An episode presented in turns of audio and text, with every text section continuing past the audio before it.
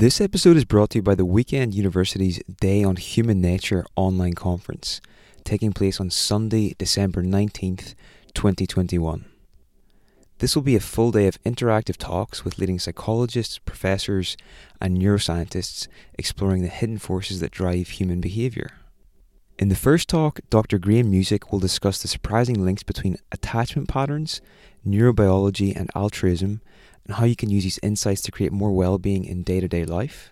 The second lecture from Cambridge neuroscientist Dr. Hannah Critchlow will explore what the latest neuroscience research reveals about how much free will we really have and what you can do to consciously shape a better future both for yourself and the wider world. And the final talk will be from Dr. Nancy Segal, who will speak on how the latest research in twin studies might finally help us resolve the nature versus nurture debate. By attending live, you can interact with world-class speakers and leading academics in real time, get your questions answered in the Q&A sessions, connect with like-minded participants during the conference, and get lifetime access to the recordings and all available materials from the sessions. Additionally, the Weekend University guarantees an excellent learning experience. Therefore, if you attend and aren't fully satisfied with your experience, you'll get a full refund, no questions asked. As a listener of this podcast, you can get a discount on your ticket if you go to bit.ly forward slash human dash nature dash 2021. That's bit.ly forward slash human dash nature dash 2021 and use the discount code POD when registering. That's POD when registering, all one word. You can also find the link and the discount code in the show notes for this episode.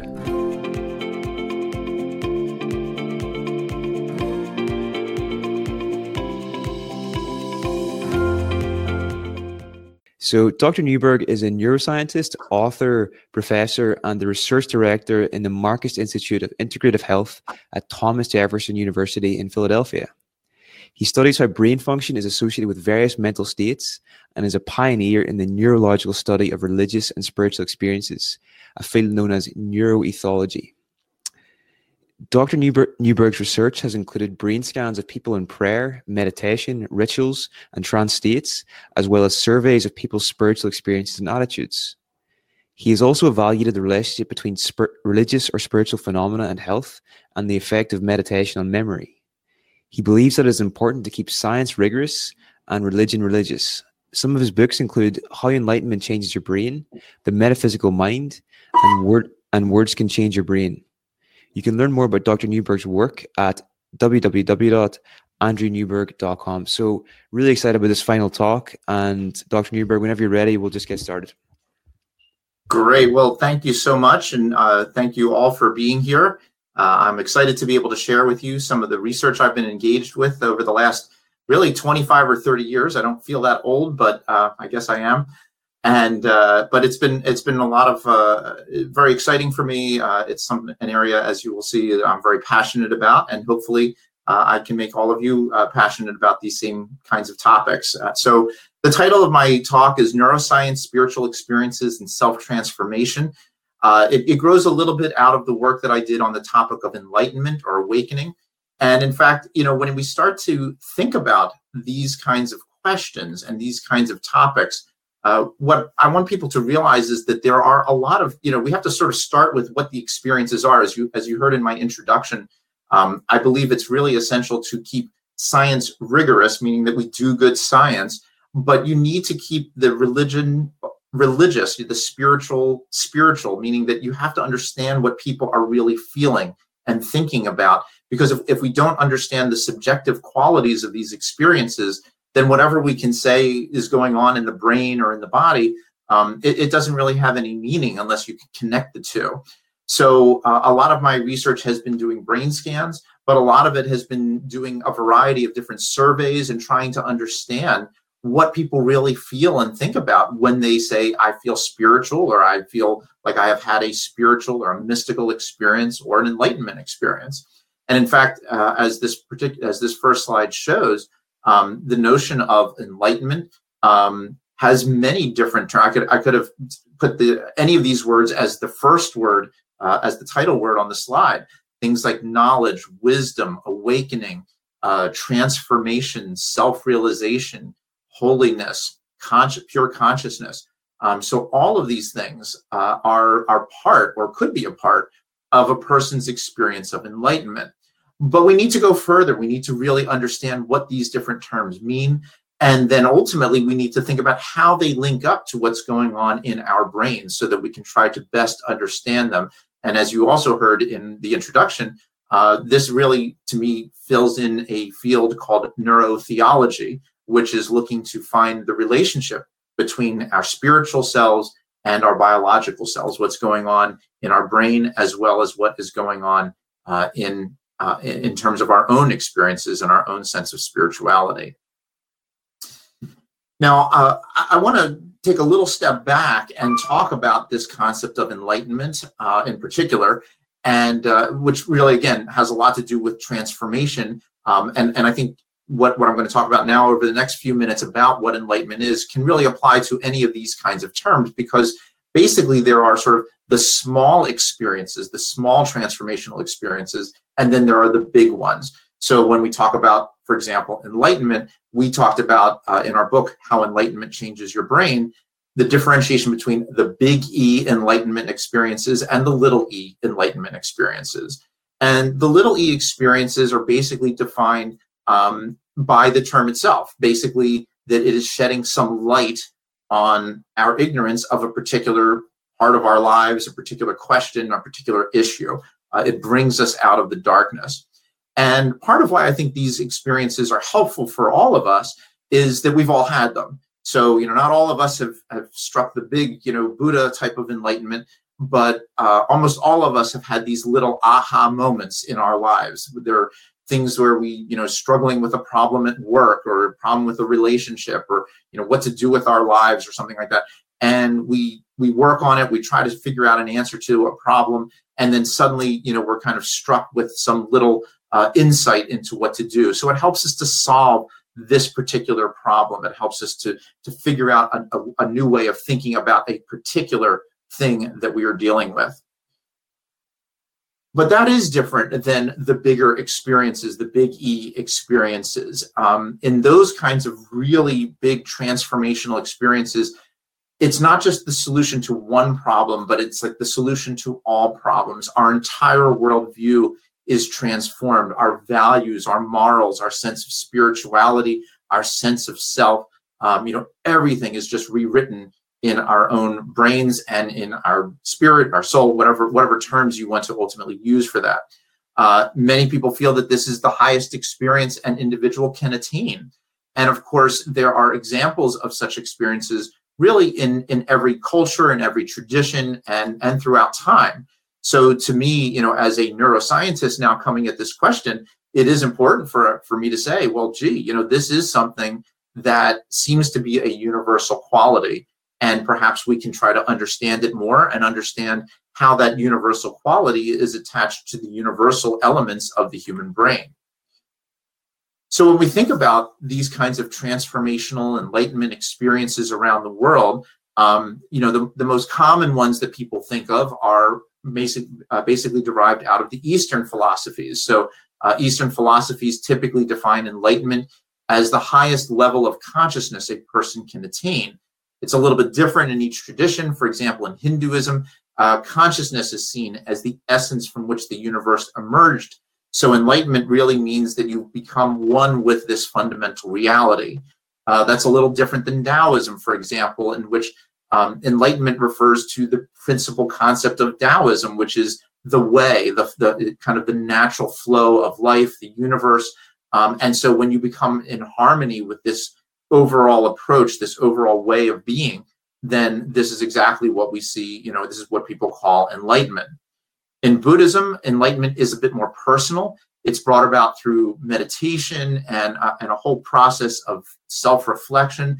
Of course, this can take different uh, different ways of doing it, different perspectives. In Zen Buddhism, for example, um, typically it has to do with realizing that there's this kind of there's the illusion of the mind, there's the illusion of our uh, everyday reality, and we come we kind of confront that and realize that uh, all of that is is an illusion, if you will, um, and that there's a new way of thinking about things. So these are a little, you know, very brief uh, descriptions. Obviously, that you could spend uh, an entire series of lectures on any one of these topics, but just to give a perspective of, of what we're talking about. Now, in the monotheistic traditions, um, in Judaism, Christianity, Islam, uh, there are also a notion of enlightenment. Now, typically, they don't talk about enlightenment as a term. Um, if you go into the into the Judeo-Christian Bible, um, the word is it, there is some uh, use of the word, uh, and and in general, it kind of means what we're talking about. But uh, there is certainly this notion, especially in the mystical traditions of uh, each of these monotheistic traditions, um, a, a, very similar kind of concept to what we saw in the Buddhist and Hindu uh, traditions. So in Judaism, for example, Kabbalistic teachings basically strive to achieve a mystical union with God. That is what the enlightenment kind of experience is. That's what the, the goal of what you're striving for is. Uh, in uh, Sufism, which is the mystical sect of uh, Islam, we see also a similar kind of concept of mystical union with God uh, through the Quranic teachings and ultimately a surrender to God. So there is that little distinction here of not just becoming one with God, but kind of surrendering to God. And uh, we'll talk a little bit about that uh, a little bit later because there's some interesting differences in terms of how people understand those kinds of concepts. In Christianity, again, somewhat similar in terms of becoming one with God, uh, a sense of unknowing, uh, so to speak, and being in God's presence. It's a little bit more personal uh, in some regards, but uh, again, there's a lot of overlap between each of these kinds of um, traditions. And again, the term enlightenment is not typically used, but these kinds of mystical unions uh, are certainly described. And there is this sense that there is some state that one gets to, which is the ultimate state that one can achieve. Now, interestingly, as we were studying enlightenment, um, of course, we also came across the age of enlightenment in the uh, 1700s where uh, interestingly, it took enlightenment in an entirely different direction. It basically said we have to get away from religion and spirituality, and we have to move towards rationality, scientific method, and so forth. Um, and so, uh, to us, this was fascinating because it was still talking about the notion of awakening, uh, of getting to some new way of looking at the world, transforming the self. But it, it goes in a whole different direction. It's non spiritual, um, it, it, was defined not as becoming religious or spiritual, but as a freedom from religiousness and spirituality. Uh, Kant, for example, defined it as being emancip- the, the emancipation of human consciousness from a state of ignorance. It was believed that religion and spirituality were sort of these more primitive perspectives on things, and the scientific rational methods were what we needed to use going forwards. But again, from, from a brain perspective, it was still this notion of achieving some new way of thinking about things, of looking at the world from a different perspective. So that that radical shift is what we're talking about when we talk about these kinds of experiences. So we, we've you know now we've talked a little bit about what enlightenment and these kinds of self-transforming experiences are about. Um, but exactly where do they begin? You know, can we look at some aspect of this going on in the brain itself? So this is the uh, beginning of the next part of what we're going to be talking about. And I want to make sure that everyone is at least on um, uh, on the same page, at least as far as understanding the brain, because we're going to be referring to a number of these areas a little bit later on. For example, um, so this is a, an image of the brain, uh, a figure of the sort of the side view of the brain is like if you're looking from the side of a person.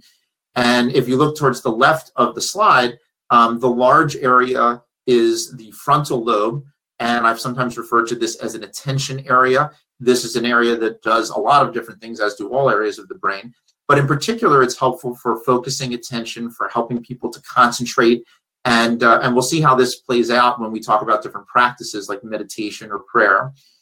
The temporal lobe along the side of the brain is very involved in both visual processing, that's at the lower uh, part of the temporal lobe, and then at the junction of the temporal lobe and the parietal lobe, the back part of the brain, is what I sometimes refer to as a verbal conceptual area. So this is where we have our language abilities, our a lot of our rational abilities, causality seems to be in this area, mathematics.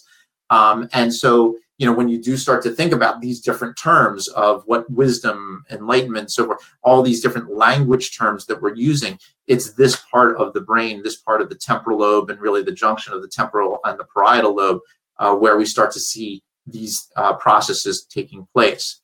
Uh, at, and then we get to the parietal lobe, which is more in the back of the brain.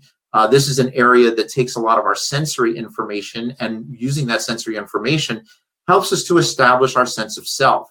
So um, we, that helps us to just kind of navigate ourselves through the world. But as we will see a little bit later when we look at some of the brain scans, this is an when we talk about becoming one, when we talk about uh, losing the sense of self, this is part of the areas of the brain that seem to become involved in that.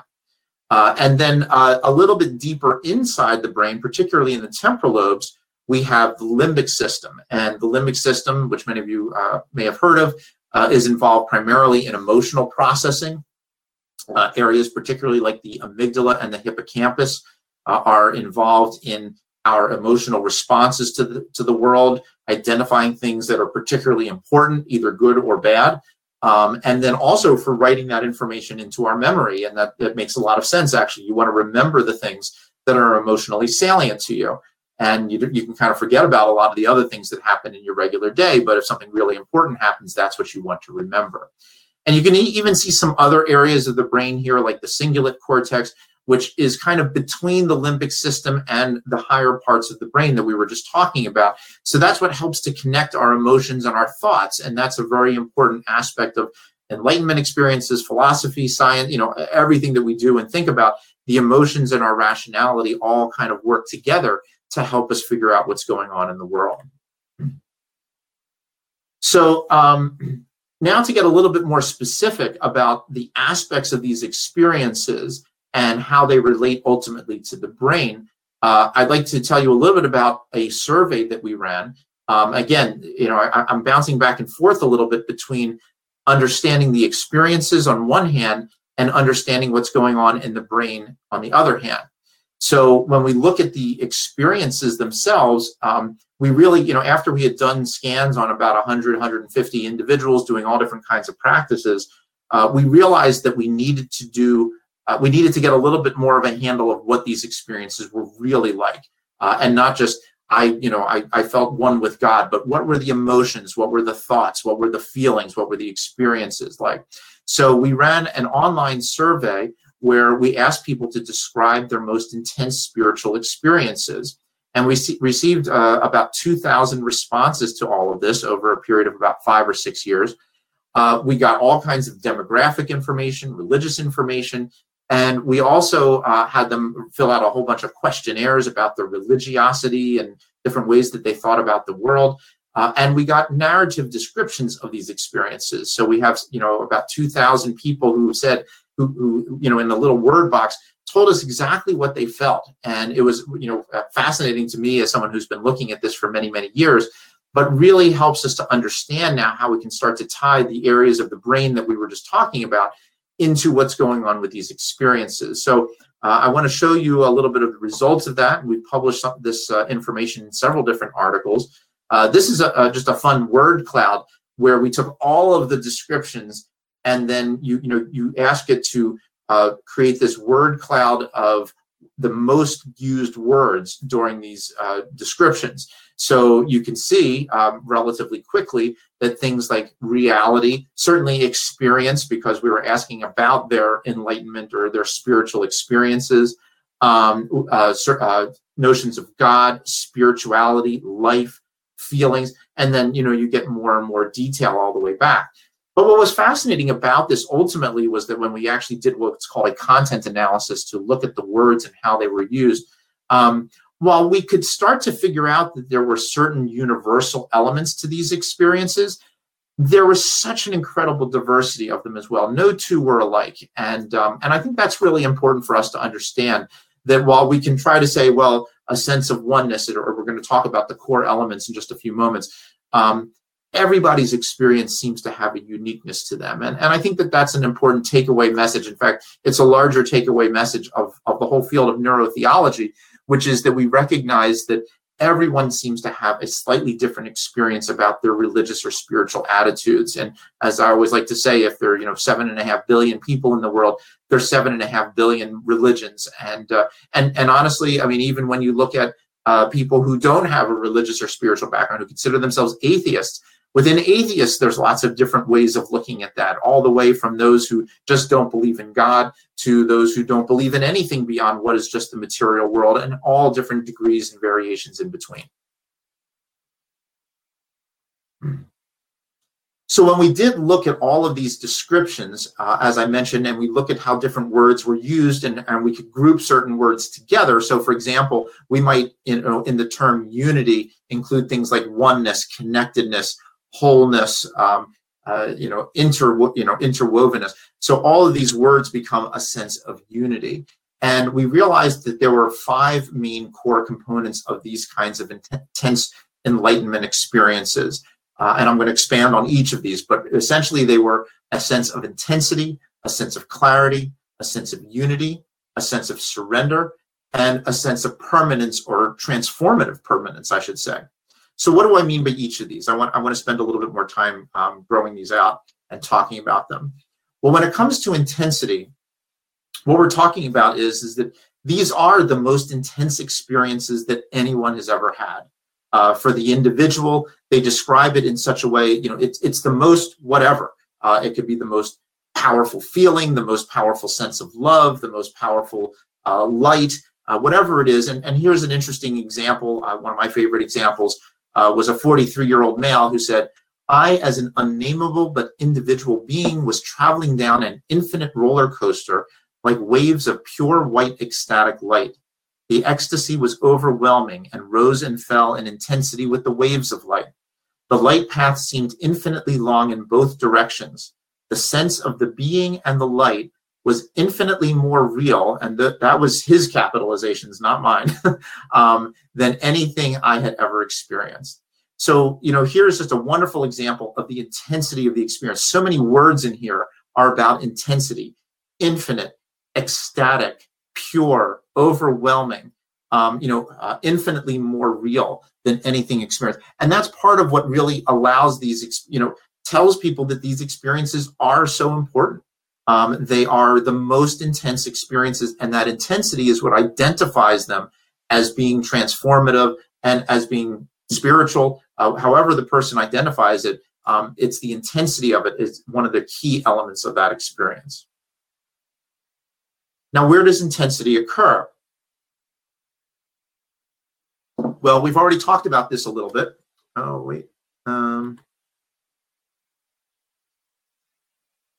uh, well, I apologize. This I'm going to have to just sort of talk, talk you through this one because this is usually a um, a scan that kind of morphs from the baseline to the uh, to the actual meditation scan.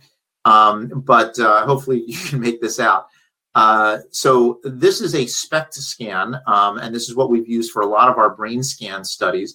Uh, the colors themselves represent the activity in the brain, with the red colors representing the most activity, followed by the yellow, the blue, and the black.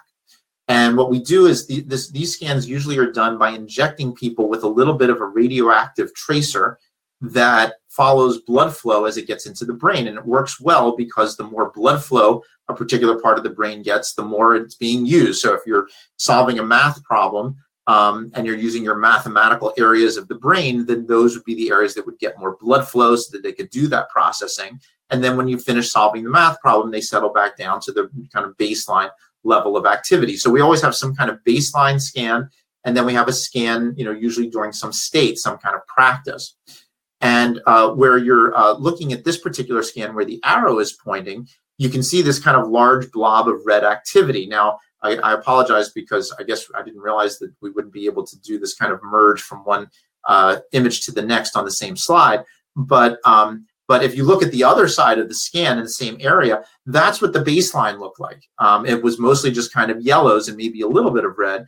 But when the person now is deeply engaged in meditation or prayer, they activate this area of the brain. And this is the limbic system. Uh, this is in that middle part of the temporal lobe. So this is part of your amygdala and your hippocampus. And as you remember, this is the these are the areas that are involved in emotional, excuse me, emotional responses. And so we expect there to be this very strong emotional change in the brain.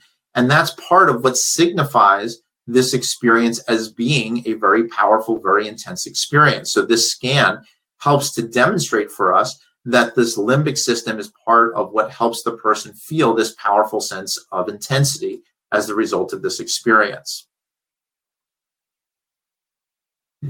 The other, an, another core component of these experiences is a sense of clarity. Uh, for me, the best way I think about this is, you know, for the person, um, they they get it. You know, they just suddenly get the world for the first time ever. Maybe uh, they understand the way the world works. They understand what their what their path is in life, what they're supposed to do, what they're supposed to be, how they're supposed to act.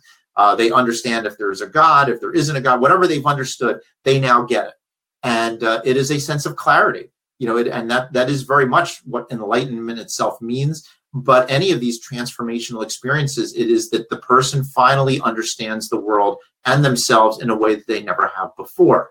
So here is an interesting description of this uh, from a 37 year old female scientist, uh, as she described herself. And she said this about her experience. She said, Everything in life seemed to click. I had this clarity, and it was as if I was looking at life from the inside out. Despite my trepidation, this experience seemed to satisfy my proof oriented mentality with the concept of intuition. It was almost as if my intuition from somewhere deeper had offered some sort of direct experience that offered up proof. So we see here that we had this scientist who had this incredible spiritual experience. And again, you know, they talk about it in terms of clarity, uh, understanding life from the inside out uh, very proof oriented, uh, you know, offering some kind of proof and understanding that never occurred before. So again, you know, now we can talk about well, where in the brain might a sense of clarity come about? So where these arrows are pointing is a very central group of structures called the thalami or the thalamus, and there's a left and a right thalamus. Uh, it turns out that when we look at the brain of people who are non meditators, who have not had these kinds of experiences, the two sides of the thalamus are relatively equal. So that was the that was the pre-slide that I was about to show. And again, I apologize that you can't see that. But on this slide, you can see that one thalamus, uh, a little bit further away from the arrow, is more red, and then where the arrow is pointing is sort of more more yellow. And so we see this asymmetry in this very central structure called the thalamus. So what, I haven't talked about the thalamus yet. So what does it do? Well, because it's so central, it helps many different parts of the brain to connect and communicate with each other. It also brings a lot of our sensory information, particularly from our uh, eyes and ears, uh, up into the brain. So, in many ways, the thalamus is essential for helping us to establish our sense of reality. And uh, some people have even argued that the thalamus is the seat of consciousness because the thalamus, in particular, shuts down when we're under anesthesia, for example. So the thalamus is clearly a very central, very important structure and seems to be different in those people who have very intense experiences. Uh, and uh, and I think you know while we haven't proven this yet, uh, I think this might be a very interesting area for us to look at when it comes to a sense of clarity and, and that sense of transformation that changes the way and the, the, all the different ways in which different parts of our brain connect and communicate with each other. Uh, as uh, you know, even though we're talking about specific areas of the brain, it is important for all of you to know that um, over the last maybe five or 10 years, uh, a lot of cognitive neuroscience has moved away from the specific, you know, the exploration of specific areas and started talking more and more about networks. And the thalamus is a very central structure for a lot of these networks that allow all these different parts of the brain to connect together to be able to do different things for us. So, this to us is also a very important part of how we start to understand these experiences and specifically this notion of clarity. The feeling of unity. This to us is a very important and very core component of these experiences. Uh, almost everyone describes a sense of oneness, unity, connectedness with the universe, with God, with universal consciousness. And I think that this is where the parietal lobes start to come in. As I mentioned, the parietal lobes turn on when we establish our sense of self and we take the sensory information to be able to do that. Well, what would happen if that area of the brain started to decrease in activity? What happens if through a practice like meditation, you screen out so much information that the parietal lobes just don't have a lot of information to work on? Well, over time, as the parietal lobes start to shut down, if we normally would have our sense of self by turning on our parietal lobes, then we lose our sense of self. And we, we also lose the boundary between ourselves and the rest of the world. So we can feel a oneness with God, uh, with all things, with all of humanity, whatever the particular experience is about, um, this kind of feeling of unity can be very, very powerful and very uh, important part of these experiences, and then leads to a more um, sort of cognitive approach to understanding the fundamentals of what these experiences are about. So we might understand the concept of God as the unifying force of the universe. Or if we have a notion of, you know, like in Christianity, the Trinity, um, understanding how these individual characteristics of God are still part of a whole. So, however, a person, whatever tradition a person comes from, this notion of oneness and unity, and most importantly, as part of the experience, feeling connected to that oneness, to becoming one with the universe, seems to involve the parietal lobes and seems to involve those ways in which we experience the world around us. So here is yet another um, SPECT scan uh, of uh, a person during intense meditation. And again, I don't have the, the prior, the pre, but on the pre, the whole brain looks about the same level of redness as you're seeing here. But where the arrow is pointing during the meditation practice, you can see that this part of the parietal lobe now suddenly comes, you know, as a lot more in the yellows and just a little bit of red. It's certainly very asymmetric compared to what you see on the other side of the brain. So these areas of the parietal lobe uh, in the back of the brain are are very much affected by these intense practices. And this is what we see over and over again in practices that lead to an experience of oneness uh, as the person gets into these kinds of mystical uh, union experiences, enlightenment experiences, and transformational experiences. The fourth criteria, the four, fourth component, I should say, uh, is a feeling of surrender. Um, what I mean by that? Well, when people have these experiences, and, and maybe many of you have had such an experience, um, what people frequently describe is they're not making it happen. Uh, it is an experience that is happening to you.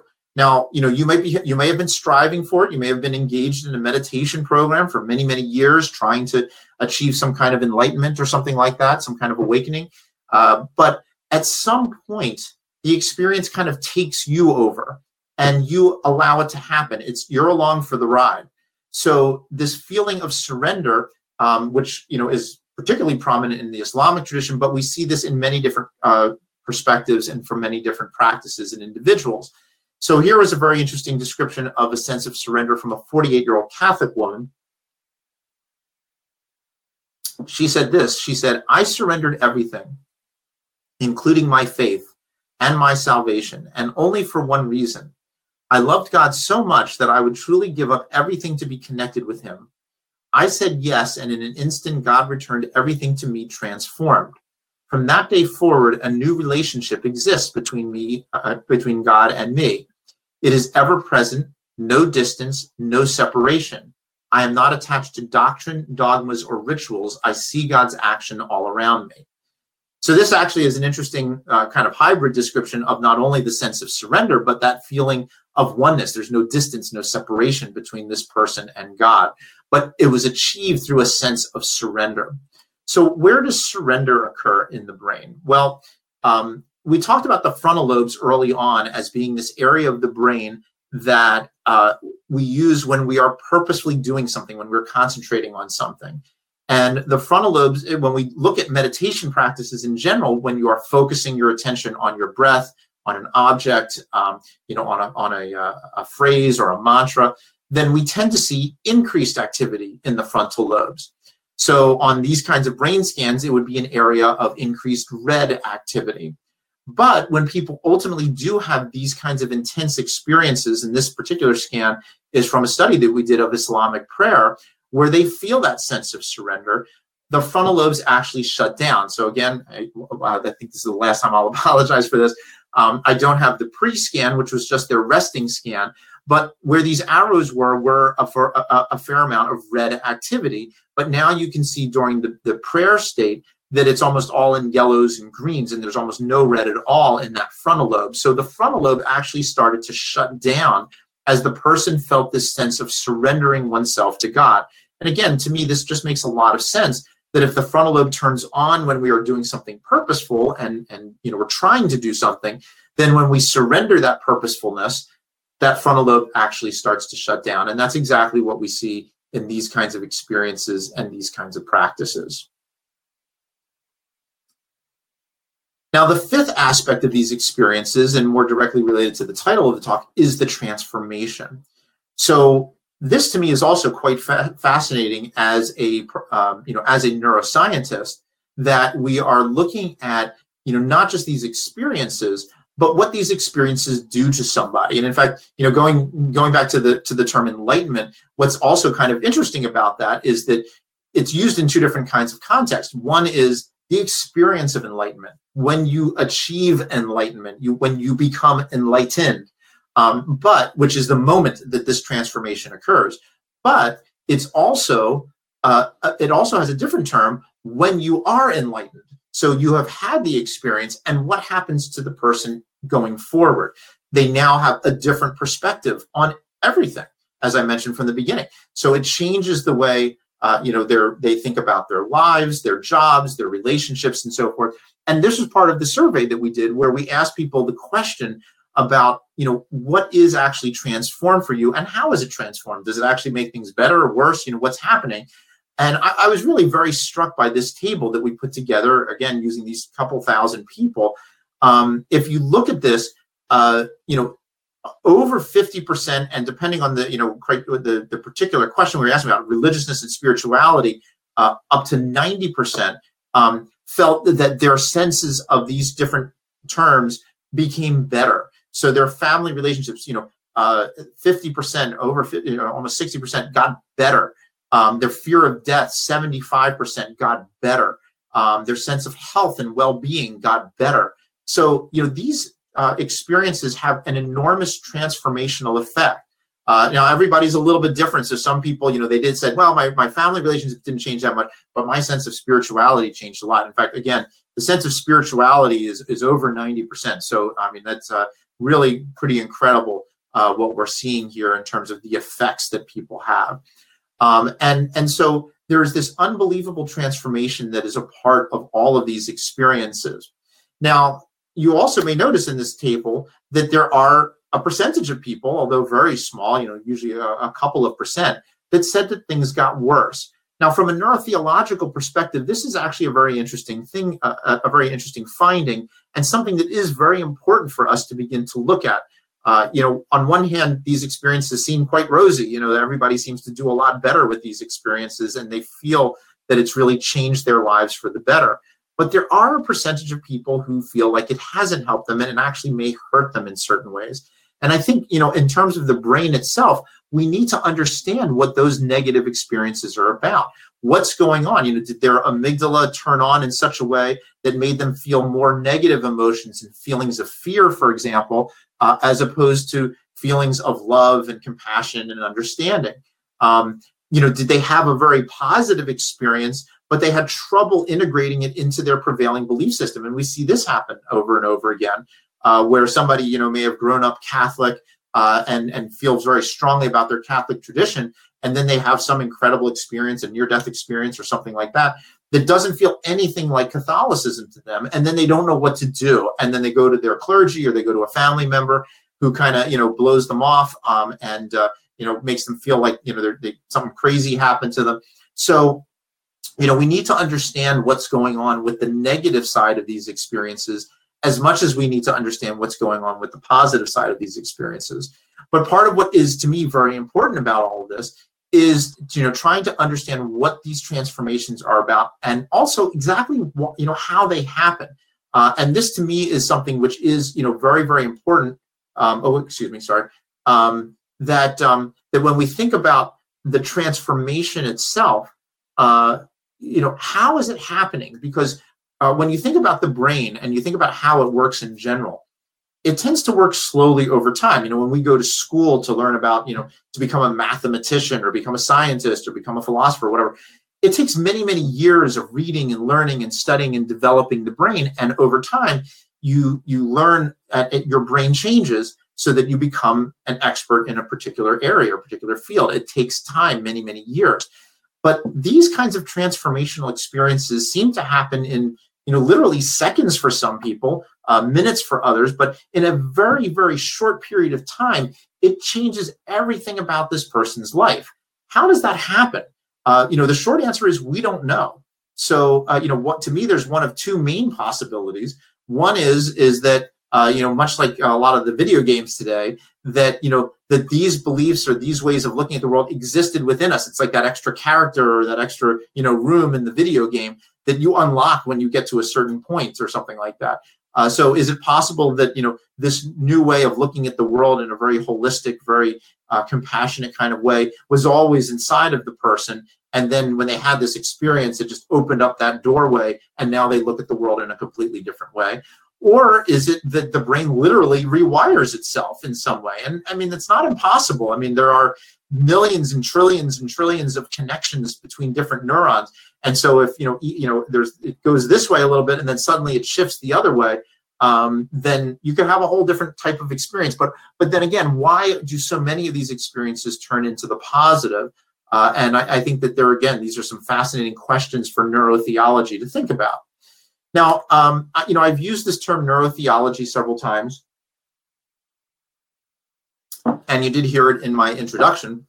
So I do want to spend a few moments talking about it, just so that everyone understands what it is as a field of study. Uh, I'm very passionate about neurotheology and and everything that I think you've been hearing today, even even not just from me, but from the other uh, speakers, probably kind of bumps into this uh, notion of neurotheology. So for me, Neurotheology is a unique field of scholarship that seeks to understand the relationship, specifically between the brain and theology, but more broadly between the mind and religion. So, you know, I, I think to me this is a very important point. Um, in fact, let me just jump down a couple to what neuro and theology, you know, how they should be defined very broadly. I think for the term to work, and and believe me, we we talked about a lot of other.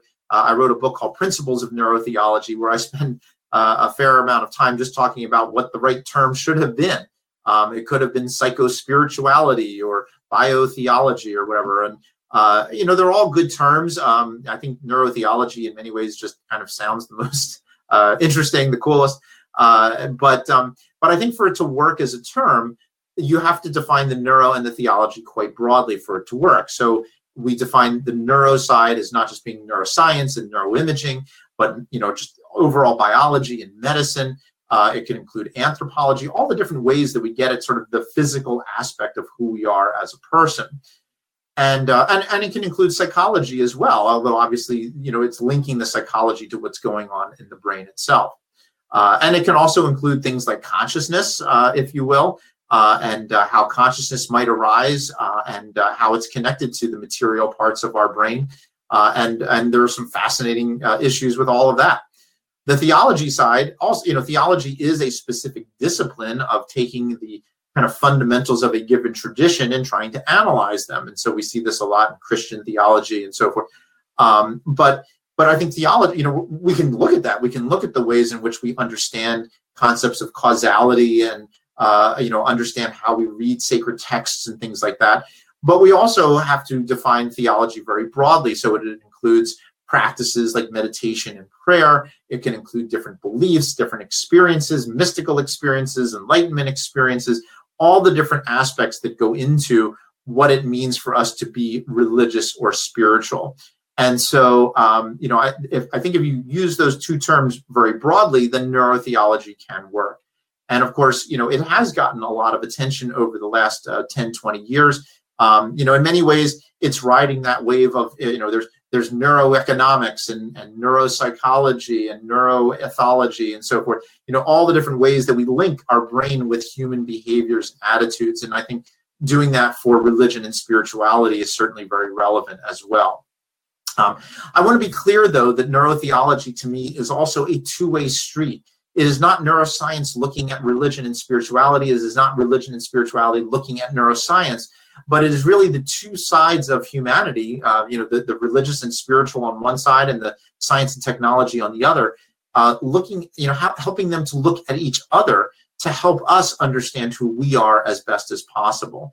So ultimately, you know, there are a whole range of different aspects of neurotheology from the very esoteric uh, to the very practical. And so studies can evaluate the effects of religion and spirituality on the brain, much like what we were just talking about uh, with the brain scans we were looking at.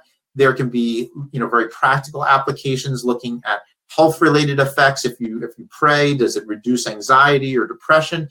Um, and all the way to you know even more esoteric concepts about you know what exactly you know is going on when we talk about concepts of free will, of causality, of enlightenment, uh, and can all of this information even provide you know some type of new understanding of what enlightenment is and how and even maybe give us some direction in terms of helping people to achieve these kinds of experiences.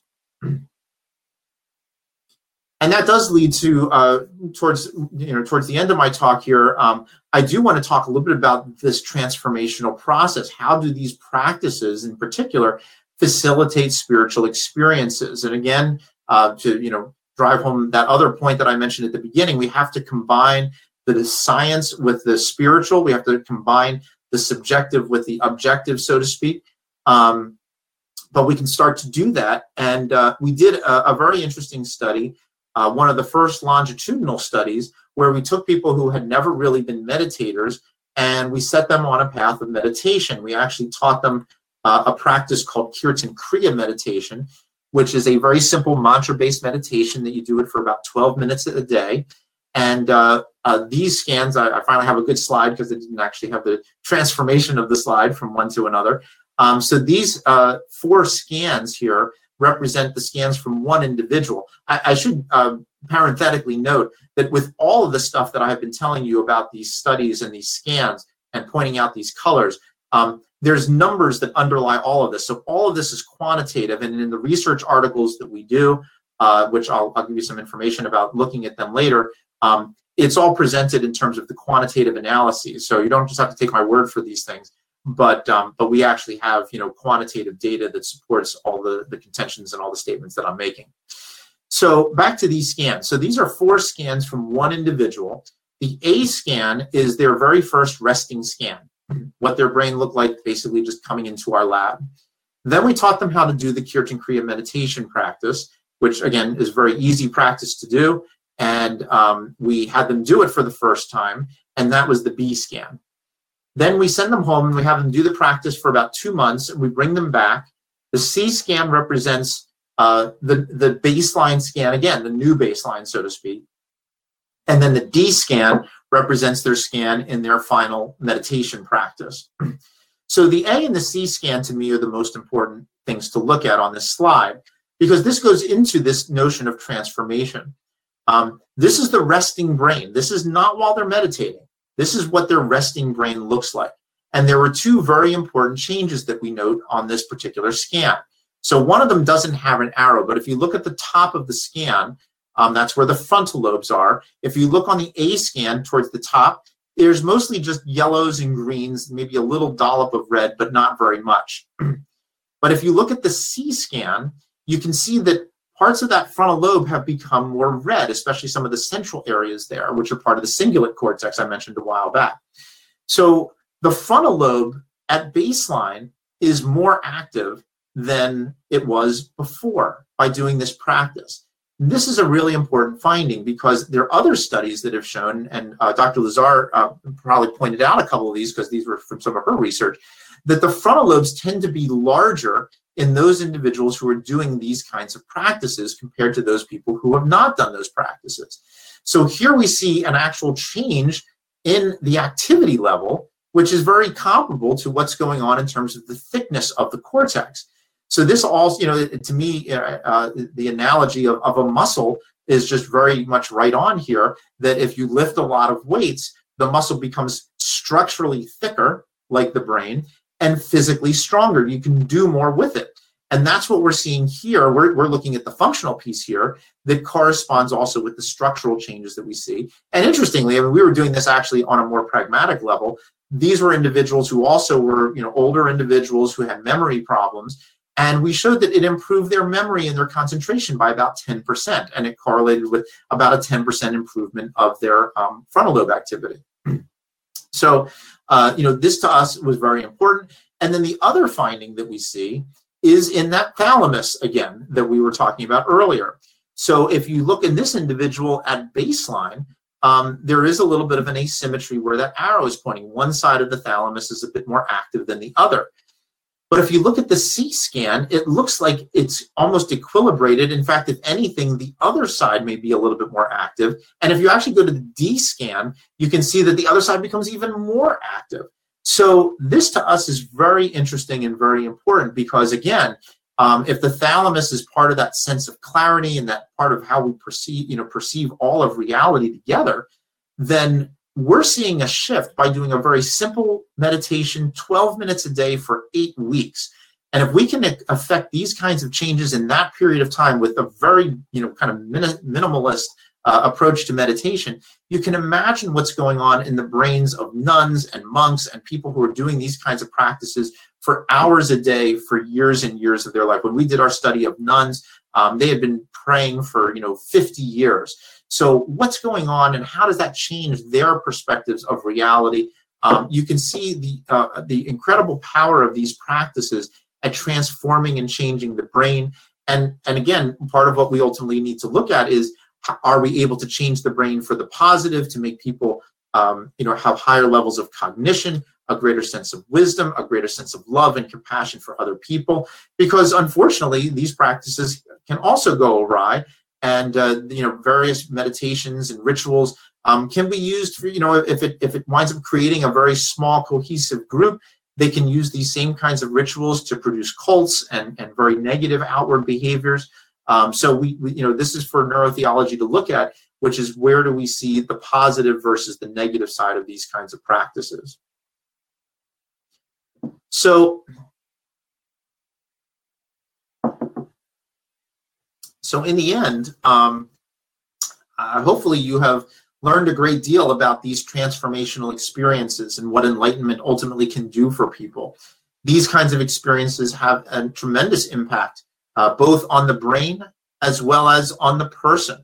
Um, the experiences transform their views of reality, their sense of relationships, their sense of uh, what kind of job they should do and how they should do it, their spiritual perspectives, their scientific perspectives. Um, you know, every aspect of how they think about the world uh, literally can change. So, you know, it really shows how important these experiences are in humanity and it helps us to understand by looking at the biology the kind of universal qualities of these experiences. And that to me, in many ways, may be the most uh, important take home and perhaps the most hopeful take home message of this talk, which is that when we look at these experiences, um, you know, it seems to me that anyone can have these experiences and that everyone can have these experiences. And, and that was what was so heartening to me as I read through these, you know, couple thousand descriptions of these experiences, you know, these are not for the Buddhas of the world and the Gandhis of the world uh, and the Mother Teresa's of the world. These are for everyone. Um, you know, some of my favorite descriptions, one of my favorite descriptions of all was like was like a truck driver who was just driving his truck down the road and suddenly saw like this unifying force of everything and saw the energy and everything. You know they weren't trying to have these experiences. They weren't particularly religious or spiritual and yet they did have them. And of course a lot of people are striving for them and are able to have them as well. Uh, and so you know to me uh, you know there's never a guarantee that people can have them. That's the one downside of them uh, which is that um, you know we, we we can't find an absolute way to make them happen. Uh, but we do know that when people in general start to pursue these kinds of spiritual questions and these spiritual paths uh, that um, that hopefully you know all, every one of us can find these kinds of experiences in one way or another. But i but i think again to me the hopeful part is is that based on the evidence that we have and again when you even just think about how our brains are wired and operate uh, for the most part we all have a frontal lobe we all have a temporal lobe we all have a limbic system and they all more or less work the same way so it makes sense that everyone should be able to have these kinds of experiences. So for those of you who are interested in exploring some of my research further, uh, again, uh, a lot of what I talked about today came out of our book called How Enlightenment Changes Your Brain. And so uh, I'd love to encourage you to do that. And also a book I wrote called Neurotheology, which summarizes a lot of what the field of neurotheology is currently about, uh, how we can start to think about new studies and the questions that we can answer and you know questions we can ask and then how we try to find the answers Uh, but there are a lot of fascinating ideas and possibilities as we go forward. And lastly, I do want to just leave you with my uh, website. So for anyone who is interested, it's just Andrew Newberg, N-E-W-B-E-R-G dot com. Uh, and on there, you can find some of the, you know, the more specific uh, pieces of data from the uh, about the articles that we did, both in terms of the survey data uh, as well as a lot of the brain scan studies. And you can also keep in touch with some of the other information uh, as we write uh, new articles and new books and so forth on these topics. Um, as much as we have learned, as much as I've been able to share with you in this hour, uh, we're really just scratching the surface, and there is so much more for us to learn and to think about, both in terms of what's going on in the brain and not just areas of the brain's activity, but different neurotransmitters and different uh, networks in the brain. Uh, there's all the practical applications of this. There's the philosophical and the theological. There's applying these kinds of questions to all the different traditions. Um, so there is just a ton of work for all of us to do.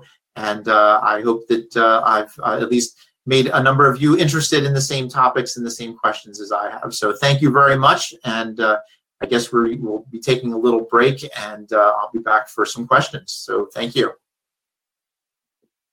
Excellent presentation. Um, we'll take a five minute break now and then we'll come back for um, about 20 or 30 minutes of Q&A. Um, anybody, if you've got any questions, just type them into the chat bar and we'll choose a selection to to ask Dr. Newberg. And Dr. Newberg, if you'd like to turn off your um, camera during the break, you have the option to do that if you see the buttons on the screen. Sure. Um, so see you guys soon. Welcome back. Um, so yeah, again, thanks so much for that presentation. Can you hear me okay? Yes, I can. Okay, great. So as a first question, um, I'd love to ask, okay, so if you were if you were working with somebody and you were giving the task of helping this person to have one of these experiences, like to have a spiritual experience, and you only had a week to um, for it for it to happen, how would you approach coaching that person through that experience?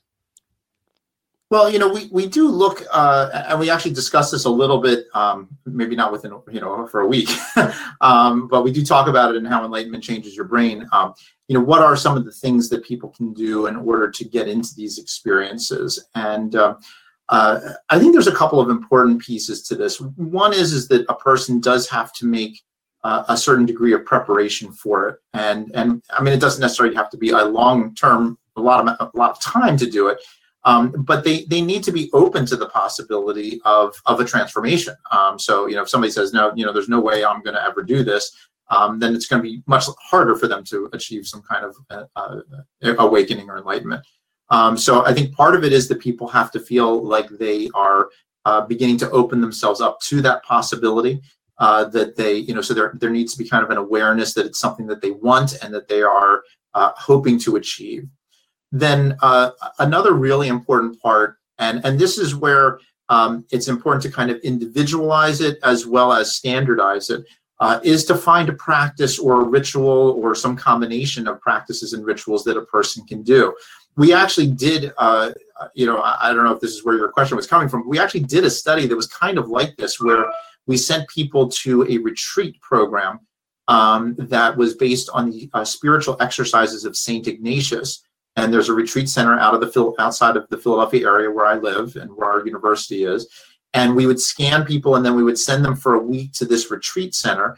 And in that week, they spend a lot of time in self reflection, in meditation, in silence. So, you know, now it's prescribed in the sense that, you know, everybody kind of does the same basic thing. And it can be a very effective, to, you know, approach to do.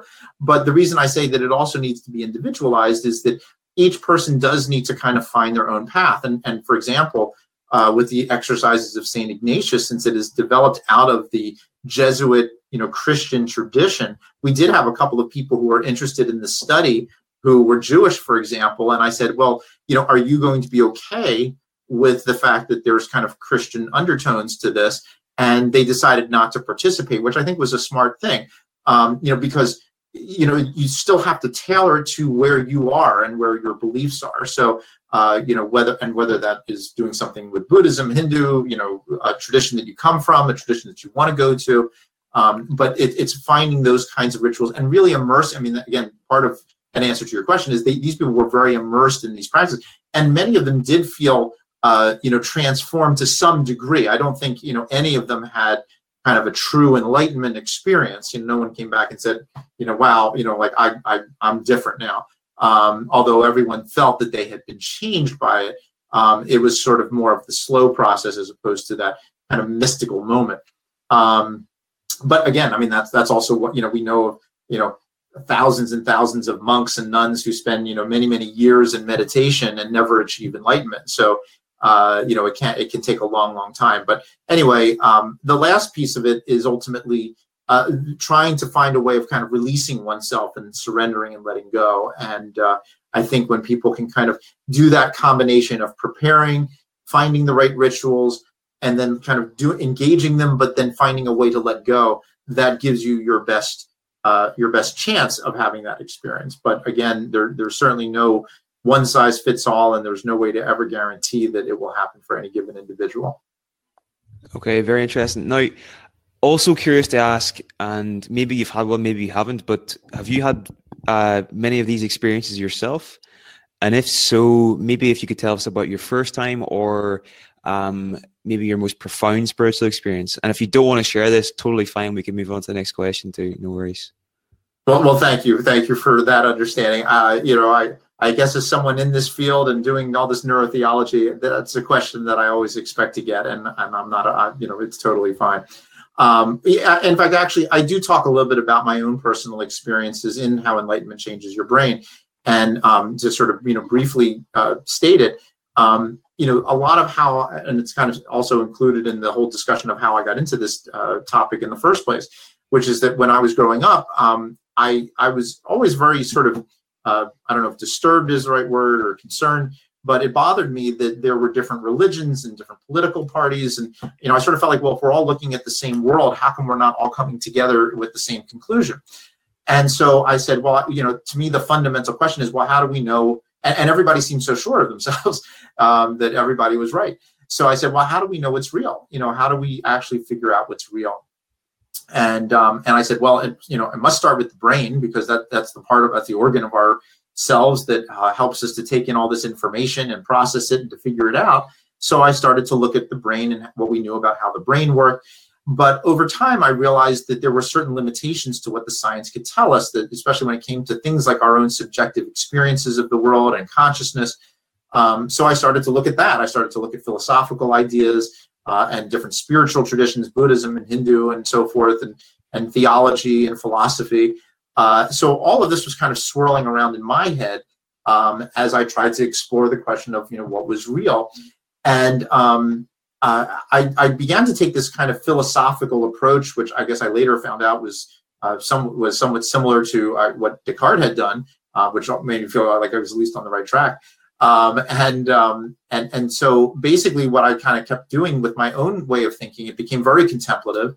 And I said, well, you know, if there's anything that I'm not sure about, uh, I won't say it's wrong. I'm just going to say I don't know. And and so I would say, you know, I, I doubt it. You know, it's it's it, it, goes into this realm of doubt and, and realm of uncertainty.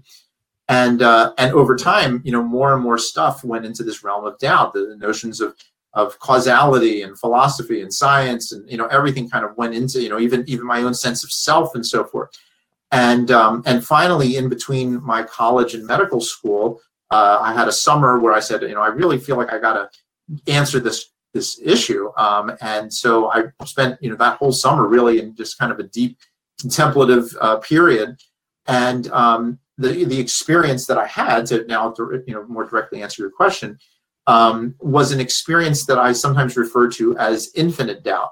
Um, what I kind of came to was that uh, was sort of an infinite regress of doubt. Uh, it was that there was nothing that could ever be known. And uh, you know, on one hand, when I have you know described this to some of my friends and, and colleagues uh, from time to time, they said, "Well, that must have been the worst experience you could have ever had. Here, you were trying to find an answer, and you came to the notion that you'll never have an answer." And I said, "Well, you know, I understand why, why you're saying that, but for me, it was actually one of the most uh, peaceful, most um, uh, sort of freeing experiences that I ever had.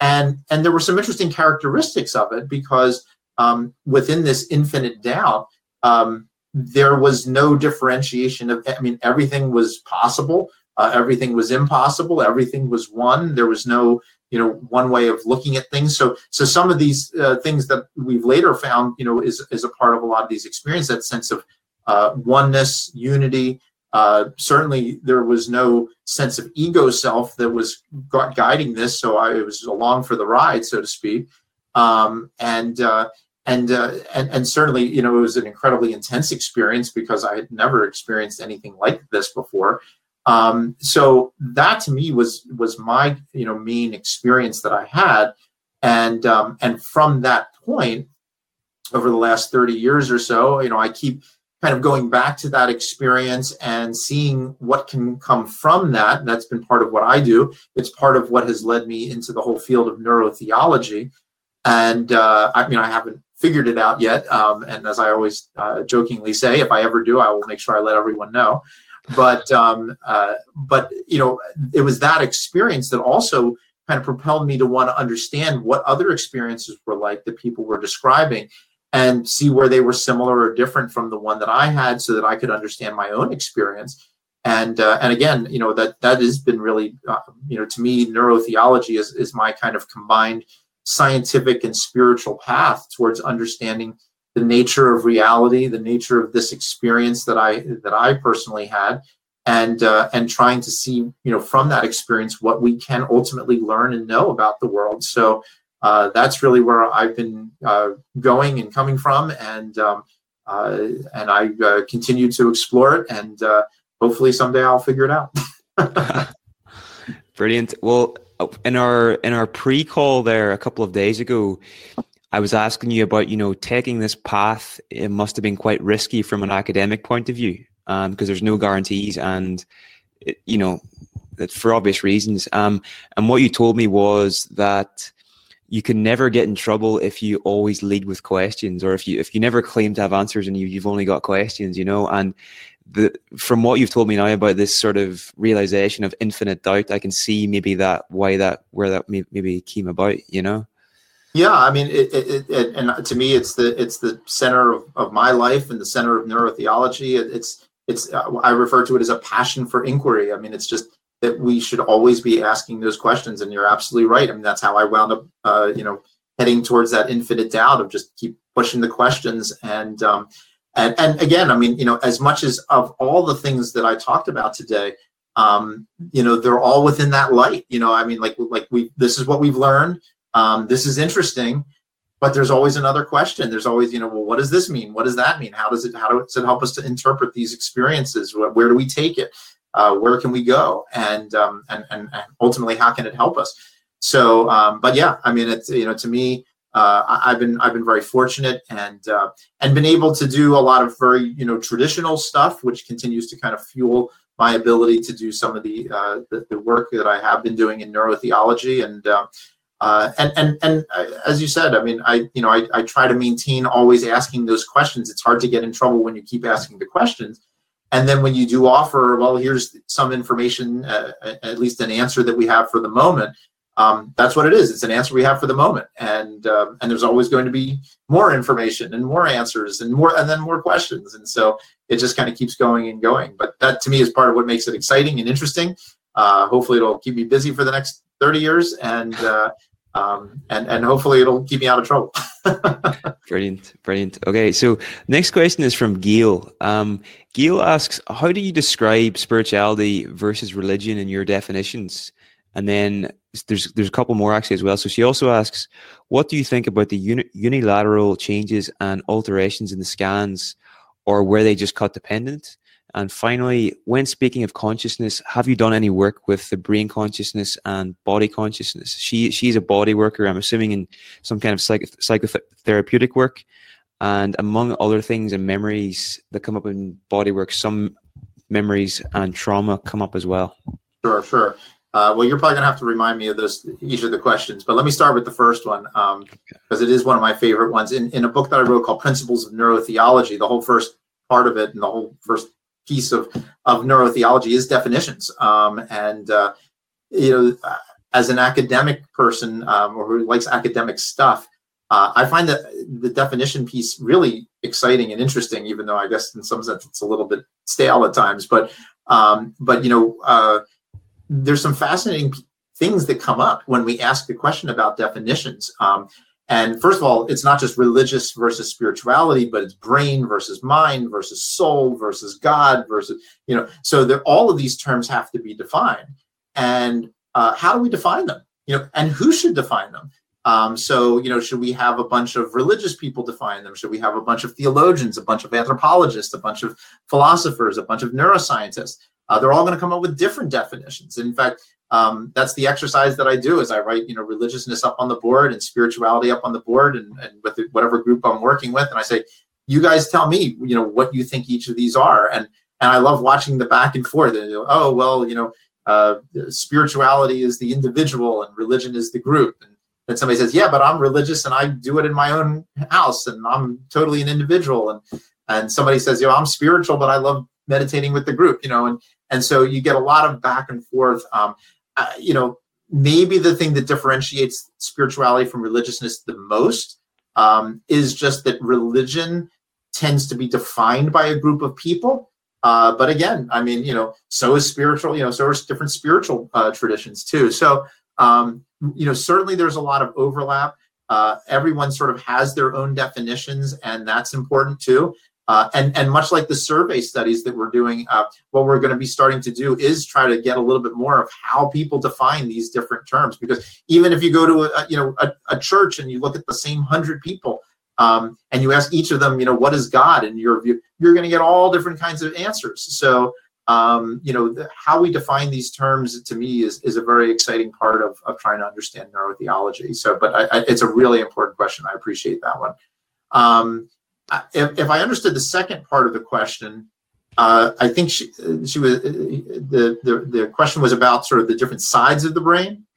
The question I, was, uh, what, what, do you think about the unilateral changes and alterations in the scans, or yeah. were these just cut dependent?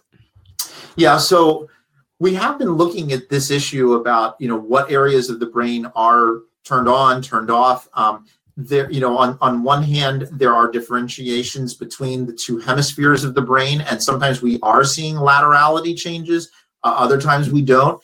Um, sometimes we can attribute those to the different uh, aspects of the brain. For example, when it comes to the parietal lobe, there's some evidence to support that the left side of the parietal lobe is a little bit more about self-other whereas the right side is a little bit more about spatial relations. So that theoretically, then, if you have a decrease in the left side, you lose self other. Um, and you feel you know connected to God, for example, or connected to the universe. Uh, but if you lose your right side, it's the feeling of oneness of all things. And of course, if you do both, then you lose yourself and become one with all things. You know, so so there's there's subtle differences depending on the circumstance, and then you do get into different practices that are more uh, verbally based, which tends to be more left hemisphere. Um, and uh, you know, so we're we're looking into that, but that is it's an interesting issue, and it's something for us to think about. In fact, um, there was a really fascinating study uh, on patients with Parkinson's disease which can you know affect one side or the other or both. And they found that when it, and I, I apologize, I, uh, off the top of my head now, I'm, I don't want to, I don't want to quote it because I don't remember which side was which. But um, when one side was down, people tended to become less religious than when the other side was down. Um, so there's something about the laterality of the brain, but uh, but we don't fully know. We're, we're working on that and we're trying to understand that.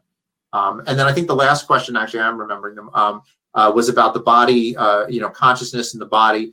And you know, as an integrated medicine doctor, uh, we certainly understand the relationship between the brain and the body. Uh, and um, in fact, um, this may be another real important take-home message from all of the stuff I've been saying. Uh, you know, some there isn't one God, you know, spiritual part of the brain. There isn't one part of the brain that lights up when we hit enlightenment or anything like that. Uh, it's almost all the different parts of our brain, you know, our language, our emotions, our thoughts, and so forth.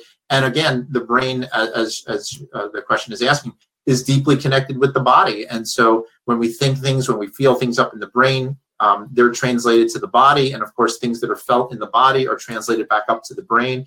And are, you know, where exactly consciousness is in all of this, who knows, you know? So, um, but yeah, I mean, I, I think that it is important for us to think about all these different aspects about how our brain is operating and how the different sides of our brain, different parts of our brain, different parts of our body are all interacting with each other. And that is, to me, a, a real important area of future work in, in neurotheology. 100%. It was a great, great series of questions.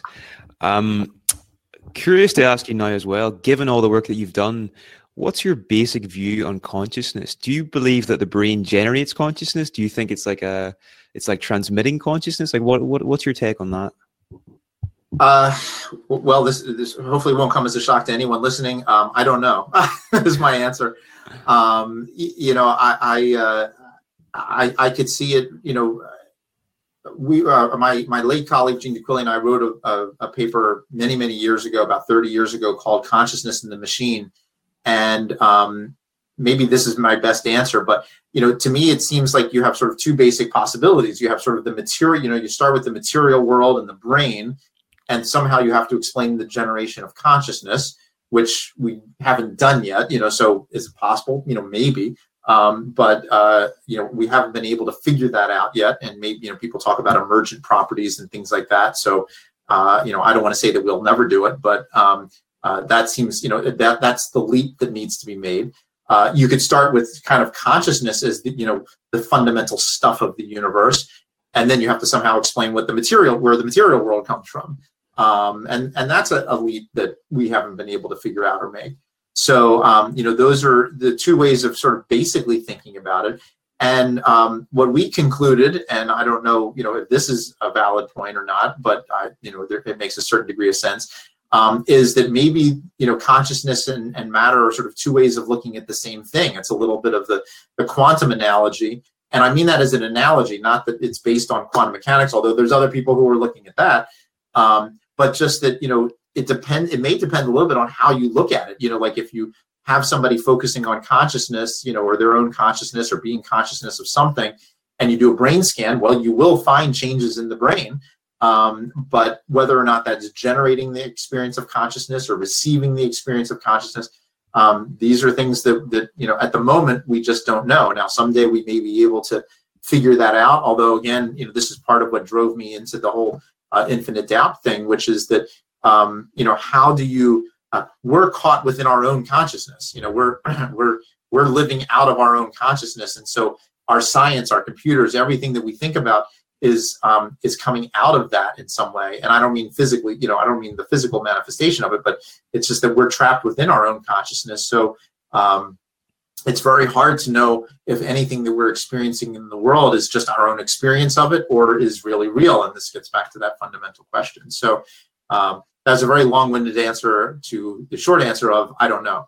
But um, uh, but you know it's a fantastic question, and, and obviously it's it's a very central one, and and one that neurotheology should continue to look at and to explore. I mean, one of the the interesting pieces to this is you know can we take people like monks and nuns and so forth who can manipulate their consciousness in certain ways and and use them as the ability to you know try to explore these questions um, so you know that that may be a, a window into trying to figure that out. Very cool very cool. Okay so next question from ruth. Has anybody ever tried reverse research? And that is basically stimulating areas of the brain and seeing if this has an effect on these spiritual experiences. Yeah so um, there's actually a, a, a fairly well-known uh, batch of, of studies i guess if you will. Um, uh, there was a guy named michael persinger who i think has passed away but uh, he had what was called the God helmet, um, where you would put on this helmet and it would emit different um, uh, radio frequencies into the brain or magnetic frequencies into the brain. Um, in more clinical uh, scenarios, there is now something called transcranial magnetic stimulation, which we know can be used to sort of reduce depression or anxiety in people by stimulating or, or inhibiting certain parts of the brain. Um, so, you know, according to Persinger's claim that he could help to induce these different experiences by emitting these different uh, radio frequencies. And of course, there's the more obvious um, way of looking at this through, you know, psychedelic compounds, which you know you take a drug and it stimulates these experiences so there are a lot of ways of stimulating these experiences and and it is a very important area of neurotheological research i think going forward which is to look at all the different ways in which uh, we can try to stimulate the brain through meditation prayer through psychedelics, through uh, you know, different electromagnetic waves and things like that, and and see, you know, what we are able to achieve and what we're not able to achieve. I mean, one of the concerns I had with Persinger's work was that, um, you know, even though he claimed to be able to uh, elicit an experience of a sensed presence uh, and and sort of a little bit of a feeling of oneness, it did not seem that they had the same sort of thorough, you know, uh, fullness and richness of the experiences that people talk about. So,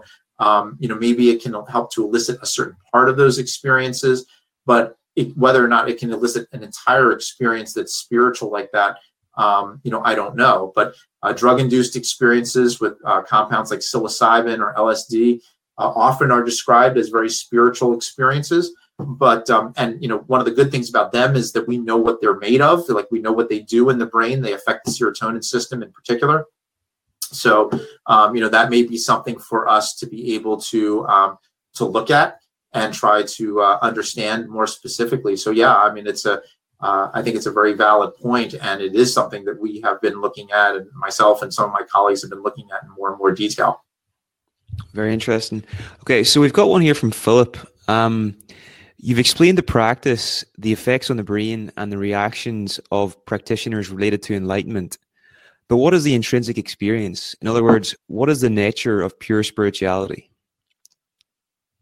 Well, you know, uh, this gets back to the point I was trying to make about, you know, learning about the subjective nature of the experience. I mean, part of the problem, even in what we did with the surveys, I mean, we got at it probably closer than most other people have but it's still you never know exactly what is being experienced by the person themselves and so they are deeply personal uh, very intrinsic experiences for each person. And then ultimately and of course the, you know well this is like one of the jokes that i always say you know everybody says that they're indescribable experiences but let me tell you about it. Um, you know so uh, you know as as ineffable as they are um, you know we try. And so we you know then people say well you know, it was a powerful feeling of love, or it was a feeling of energy, it was a, a feeling of a force, it was a feeling of God. Um, and uh, and then the question that I have is, well, so when people say I felt a force, I felt God, I felt energy, um, are those fundamentally the same experiences that people are just using different words to describe, or are they actually different experiences? You know, is there a continuum of these experiences? And so sometimes people really do feel energy, whereas other times people really do feel love, um, and and that those are two fundamentally different experiences. Um, I, I, don't know. I mean, I, I, my guess is that some some you know, especially when they're really discrepant in terms of their descriptions, um, that they are probably different experiences, but um, but we don't know that yet. Um, and and it is, but it is. I mean, there's a fundamental challenge of, and this gets again back to my infinite doubt piece, which is uh, you, you, know, one never, I, I can never know what your experience is. I mean, I just, I have no way of experiencing what you experience. And so I always just have to take you at your word uh, and your descriptions for what, you know, you're saying about your experience. Um, and of course, by the same token, you can never know my experience. And, um, and so, you know, how do we bridge those gaps? And, and again, it's a massive challenge for all of cognitive neuroscience and all of philosophy to really to engage those kinds of uh, questions, but um, but they are at the core of, of the problem.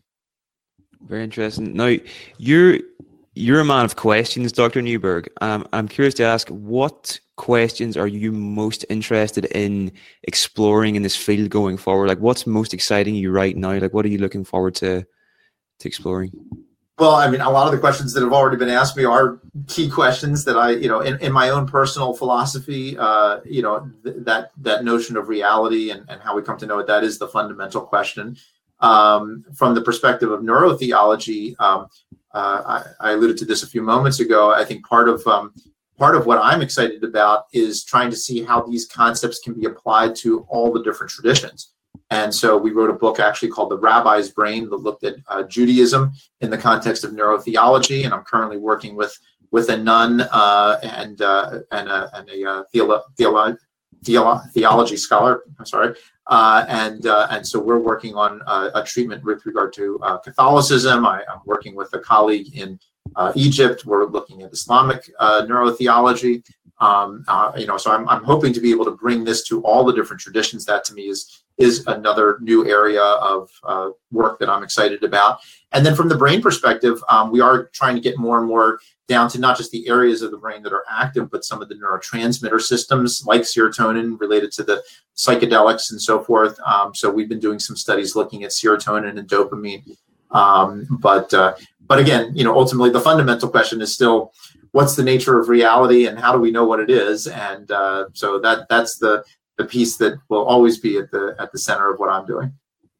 Definitely. Well, I think that's a that's a great point to end on. Um, before we go, um, your website, uh, www.andrewnewberg.com, uh, it's there there on the slide. Um, is there anywhere else you'd recommend people to go online, or any kind of final parting advice you'd give people after this talk?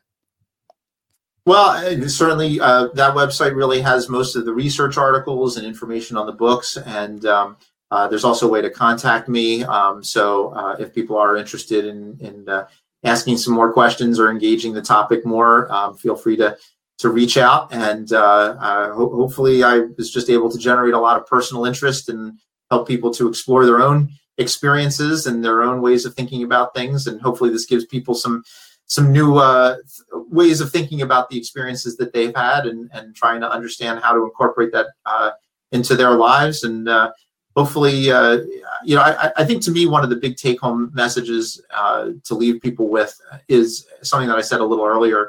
You know, we we all have these intrinsic experiences, and I think what this data ultimately shows us is that you know all of us are kind of in the same boat. We all have a brain that's you know incredibly finite, limited, fallible, and it's looking at an infinite universe and trying to make some sense out of it. So it is not a surprise that we come to different conclusions and that instead of berating and and uh, and, and being negative and uh, and sort of uh, you know denigrating people who have different perspectives than us, uh, maybe to look at this data and try to understand how and why we each come to our different perspectives, and maybe try to find ways of supporting each other and being more compassionate and understanding about those who have come to conclusions that are different from us, because uh, we're ultimately all in that same same uh, boat of infinite doubt, and and we're all just trying to figure it out. And uh, maybe if we all work together, we'll, we'll we'll do a better job at getting to those answers rather than if we're all trying to tear each other down.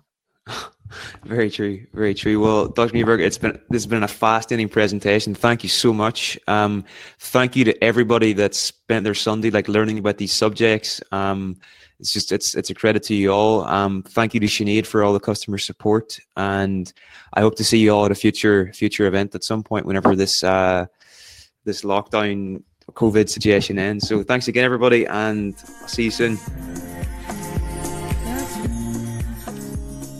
This episode is brought to you by the Weekend University's Day on Human Nature online conference, taking place on Sunday, December 19th, 2021. This will be a full day of interactive talks with leading psychologists, professors, and neuroscientists exploring the hidden forces that drive human behaviour. In the first talk, Dr. Graham Music will discuss the surprising links between attachment patterns, neurobiology, and altruism, and how you can use these insights to create more well being in day to day life. The second lecture from Cambridge neuroscientist Dr. Hannah Critchlow will explore what the latest neuroscience research reveals about how much free will we really have and what you can do to consciously shape a better future both for yourself and the wider world. And the final talk will be from Dr. Nancy Segal, who will speak on how the latest research in twin studies might finally help us resolve the nature versus nurture debate. By attending live, you can interact with world class speakers and leading academics in real time, get your questions answered in the Q&A sessions, connect with like-minded participants during the conference, and get lifetime access to the recordings and all available materials from the sessions. Additionally, the Weekend University guarantees an excellent learning experience. Therefore, if you attend and aren't fully satisfied with your experience, you'll get a full refund, no questions asked. As a listener of this podcast, you can get a discount on your ticket if you go to bit.ly forward slash human dash nature dash 2021. That's bit.ly forward slash human dash nature dash 2021 and use the discount code POD when registering. That's POD when registering, all one word. You can also find the link and the discount code in the show notes for this episode.